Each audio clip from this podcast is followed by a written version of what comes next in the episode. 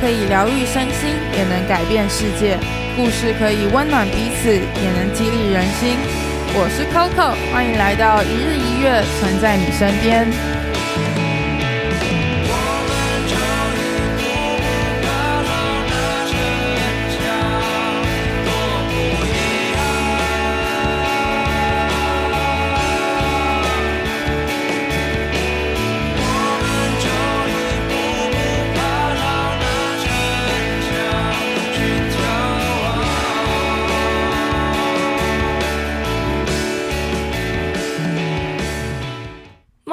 大家早安，我是 Coco，欢迎回到一日一乐，存在你身边。星期一又回到我们的胖咪创业集啦。上礼拜欧丁已经跟大家分享了，他是风一般的男子嘛，到处去飞奔，到处去跑。那这个礼拜他就要跟大家分享，他是什么样的契机点让他定下来，决定要开始创办存在音乐。那就让我们来听听欧丁分享吧。好，那你觉得是什么样的原因让你觉得？就是今天，就是这个时候开始，我就是要收起来，然后把我的工作先放一边，然后开始走创业。是什么样的契机？那有没有特别的事件，或者是特别的时机点？其实应该那个时机点应该是我在国家交响乐团的最后半年，其实心里就有在筹备这件事情了。其实因为那时候对于呃创业的渴望，当然已经越来越强烈了，因为其实也慢慢往三字头迈进了。我就觉得，嗯，应该趁真的年轻的时候赶快冲一下。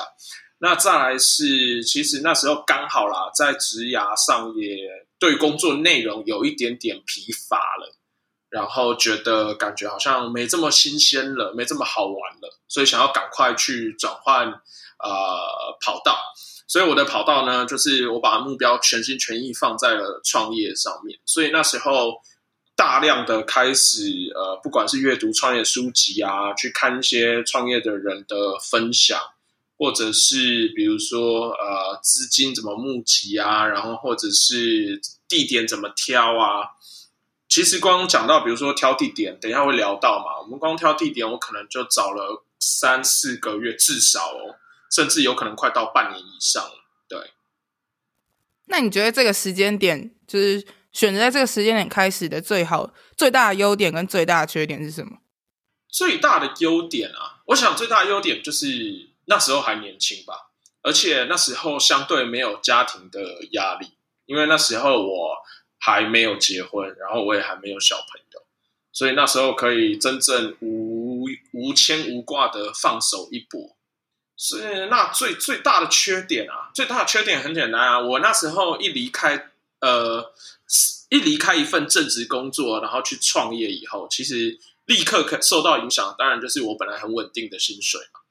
那再来就是我那时候结婚生小孩，通常在一般企业都会有呃婚假、产假、结婚基金啊、生小孩的奖金啊什么的，全部没拿到，全部没享受到。所以我真的是非常非常扎实的创业啊，少了少了那个婚假产假，其实真的老实说差蛮，差很多啊，绝对的啊，绝对的。那至少应该有十几二十万吧？应该有，一定有。是，对，包括包括放休假那些。所以你觉得当时遇到最大的困难，其实是资金上面的问题，还有时间吗？还是资金上应该是一个很大的困难吧？在刚开始，因为毕竟你也没有想到孩子这个时候就来了，然后事情就这样来了。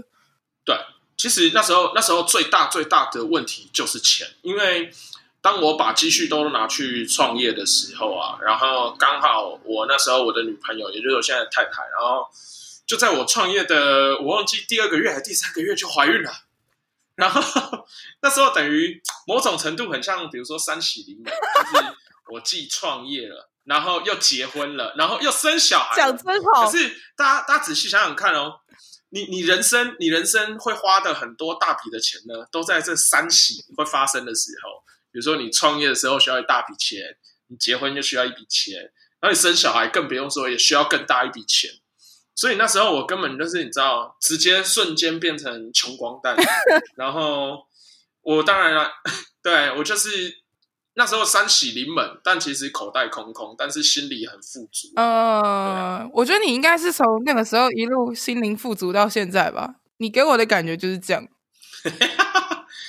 我觉得这样很好哎、欸，因为因为我觉得，我我我觉得，呃，我觉得创业以后啊，很大的学到的一堂课，就是无论如何，你就是要勇于面对你自己的失败，然后赶快爬起来，因为你没有时间去那边自自行惭愧啊，没有时间在那边自己伤心难过，因为呃，你的团队会帮忙你，但他们不会等你，然后这个市场更不用说更残酷，更不会等你。所以你一定要很坚强的拍拍你的灰尘，擦擦你的眼泪，赶快冲下去。没错，没错，没错。嗯，对啊。但这也就是塑造了每一个创业的人，就是好像我自己觉得啦，就是创业这件事情会变得很极端。嗯。如果你真的成功，然后你的心态是好的话，其实会是一个非常好的良性循环，你就一直成长，一直往上，一直成长，一直往上。可是如果你只要有一点点的时机点，你没有抓住那个，就是你的痛苦或者。成长的就是契机，你可能就不小心就掉入地狱了，然后你就变成恶性循环，你就开始抱怨，然后一直往下，一直往下，一直往下。这其实很像，很像在赌博诶。我真的觉得创业真的很像在赌博，你要无时无刻让自己保持在一个高能量的状态。如果你没有这个高能量的话，其实你很容易就会被拖下去。而且说真的，创业就是像你刚刚说的，像赌博。呃，如果运气好，有赚到一点点小钱，那当然运气蛮好的。那如果运气不好，哇，那真的可能是负债几十万，甚至有可能上百万都有。甚至也听过，比如说人家办一个音乐季啊，或是什么，就瞬间背负百万的债务，哇，那真的是很辛苦啦，也很可怕。对啊，我觉得其实如果要想要做创业这一块，真的是一刚开始一定要所有的筹备都要非常的周全吧。你要先，呃，我有的时候在想说啊，就是在走创业这条路的时候，是不是一定要把后路想好？因为就是你可能现在有一笔资金，然后你可能愿意全部砸下去，你可能砸下去之后，你可能是归零，对，有可能是归零，但是归零可能还是最好的一个状态。如果你真的是有不小心一个案子错了或什么之类还负债的话，那就会变成一种就是真的是累赘，你的生活就会变成一个包包袱会变得很多，然后会变得很累，这样子就变得很可怕。对，所以其实，所以其实我那时候。我那时候创业的时候，其实就是讲真的，都不需要破釜沉舟的心态啦。因为如果还有保留的话，可能真的会死得很快。因为其实像像很多网络上的数据都可以找到嘛，比如说创业能撑过前三年的，搞不好只有呃七十 percent 的人，然后能撑完五年的人，也许只剩下十 percent 的人不到。那甚至我我记得那个数字更低哦，我记得那数字更低。所以也就是说，你你每一个新创能够活，经过市场考验，活下来超过三五年的，其实都不容易，真的。好，大家好，我脑袋刚刚有点荡，嗯，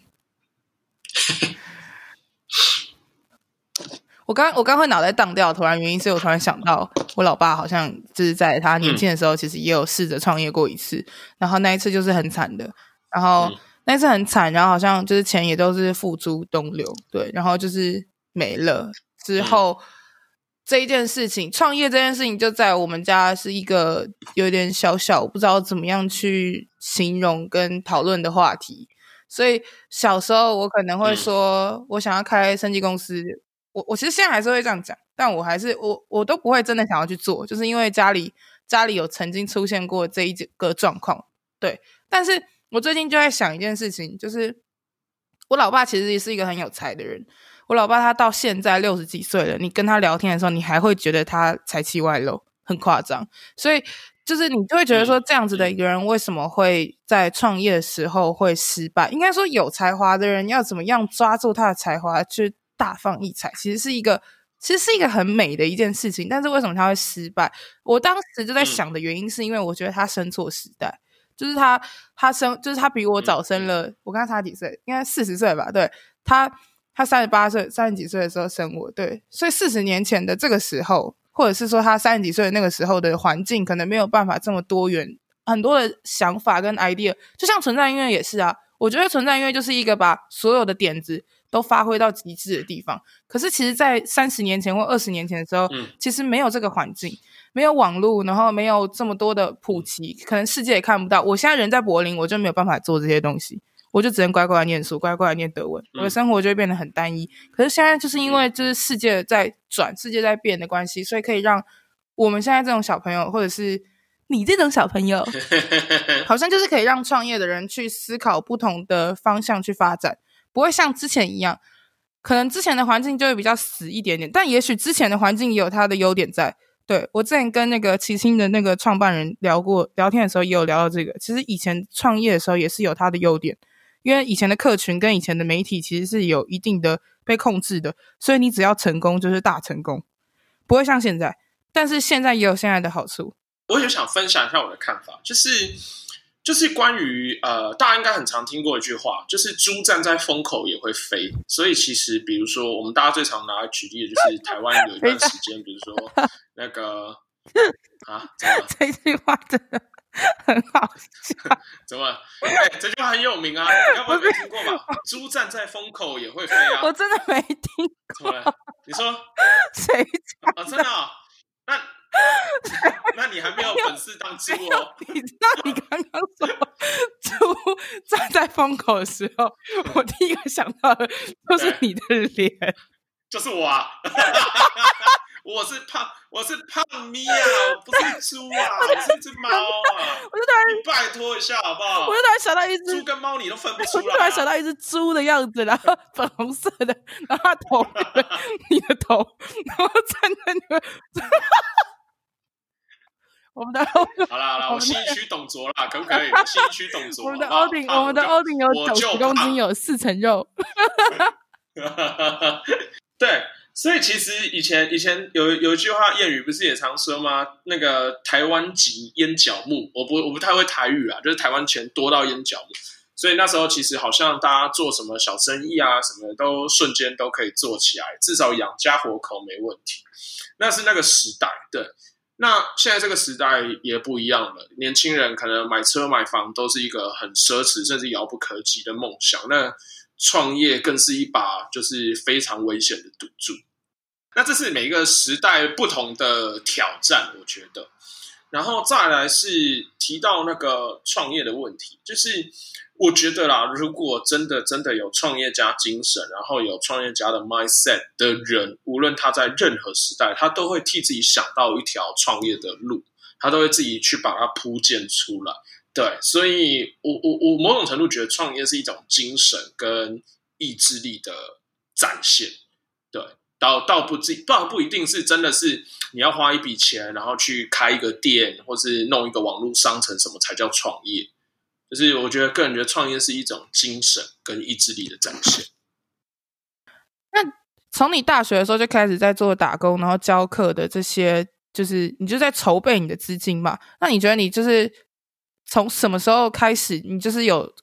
固定在这一个资金库里面，不断的在让它成长。然后你觉得到了什么样的层级，就是你觉得啊，这个程度是你觉得可以开始了。其实我自己觉得，我要先讲我自己的想法，嗯、就是我每次在想这件事情的时候啊，嗯、我都会想到一件事，就是每个人的标准都不一样。有些人认为五十万就可以拿出来，就是创业；然后有些人认为一百万就可以拿出来创；有些人认为要两百万。就像我们在。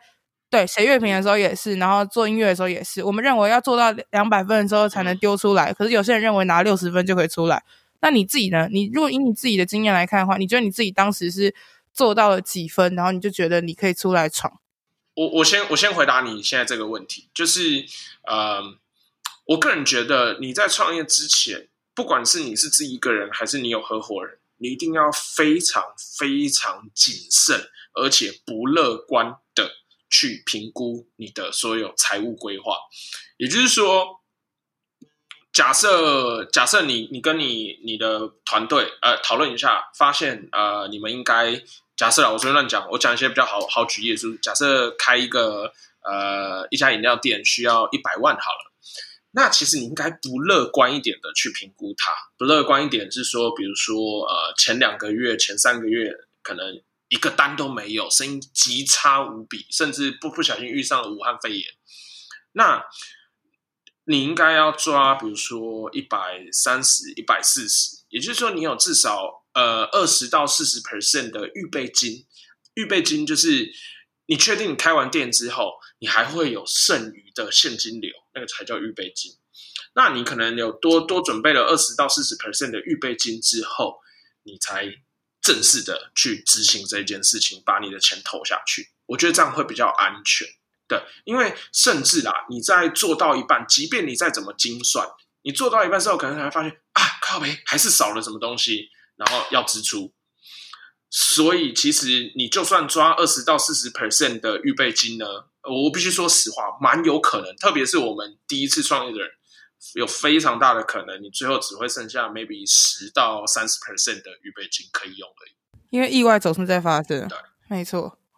那再来是分享到呃，因为我从我从高中就开始打工了，我高中我高中在古典玫瑰园工作，很，很特别，穿那个裙子。嗯我没有穿，我没有穿，我没有穿那个公主，好可爱哦！我怕大家会吐，我怕胖咪穿女服装，没有，你之前不胖啊？所以，哦，我之前超瘦，跟大家分享，我之前是大家都，大家看到我都会想说，你到底有没有吃饭啊？怎么会这么这么瘦？对啊，对，我甚至从来没有想过，我有一天就是洗澡的时候往下看，看不到我的鸡鸡，就。全全部都全全部都被肚子挡住了，这很扯哎！我真的这辈子没想过这件事。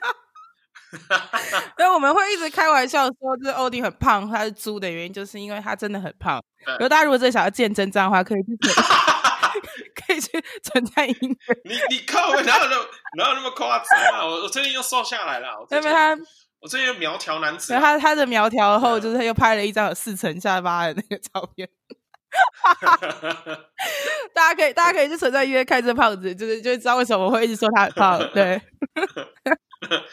啊，然后我我我高中就在古典美院工作嘛，然后我之后又去了呃 CyberLink 讯联科技，然后去做他们的实习生，然后后来又去了，哦，我打过好多个工哦，比如说呃。呃，大家很常去的那些啊，美容展啊，宠物展啊，我甚至还做过一个很酷的是发明展，就是全世界各国的发明家，然后他把他们发明的作品到台湾来去展示。然后呢，我那时候的工作有一点点像即席翻译，就是我会带着呃各国世界各国的评审，嗯，然后他们会分超多组，那我可能就是某一组的。评审可能有四个人，我就带着这四个外国人，就是去绕整个世贸的展区，然后跟他们说，介绍一下，说，哎，这个这个发明者他他的发明是什么啊？然后呃，让让这些评审可以评分。但我当然没有厉害到像真正的即席翻译，因为有些发明家他们自己就是外国人，他们自己就可以沟通。我可能是帮忙一些完全不会讲英文的人。然后很简单的去帮他的作品去传达这样子，然后我那时候还做过很多，比如说，呃，我我我我比较啊、知名的就是去做一些，比如说联合文学，他有办瘟疫营，我那时候去了四五年了吧，就是都去当队辅这样子，然后甚至是青辅会，青辅会有很多壮游台湾的计划，嗯，那时候我也是，比如说带团去司马库斯，然后去宜兰骑脚踏车。对，哇，你的人生也太丰富了，还有很多。对啊，我还我还有去那个做技师，那时候跟着台湾有一个那个呃乐团，然后金属团去了北欧巡回，那也是人生蛮难得的经验，好酷哦。然后就一直这样子工作工作，然后慢慢的累积。但我必须说实话啦，这些累积的钱真的呃很微薄。真正累积财富的，慢慢开始可以累积那个创业财富的，是从呃做 headhunter 开始，因为他就是一个 sales，所以他其实他的奖金还蛮丰丰厚。那也是从那时候开始比较有余力去做，比如说投资理财啊，然后去存钱这样子。那你觉得，就是如果一个人想要创业的话，他是不是也要该从就是比较高薪的工作或者是高奖金的工作开始去存？因为毕竟我觉得很多人都想要做这些工作，但是嗯、在打工啊，或者是在接刚刚说的展览的，就是一些小案子，或者是去当技师，其实那个钱都是我觉得这是糊口，没有办法存。这样子的话，就是所以你会比较 prefer 建议大家说，就是去找一个可以让你真的可以存到钱的工作呢，存到一定的钱再去下一个嘛。你开启了一个非常大的主题，因为毕竟我也是 HR，所以 所以我觉得这个主题呢又可以再讲一个小时，但我我现在只能快速的，对，我现在只能快速的回答，就是我觉得。呃，当然，如果你一毕业你就开始去做业务性质，就是有有有奖金制度的工作，确实啊，因为那确实是累积财富上可能呃速度会比领死薪水的快非常多。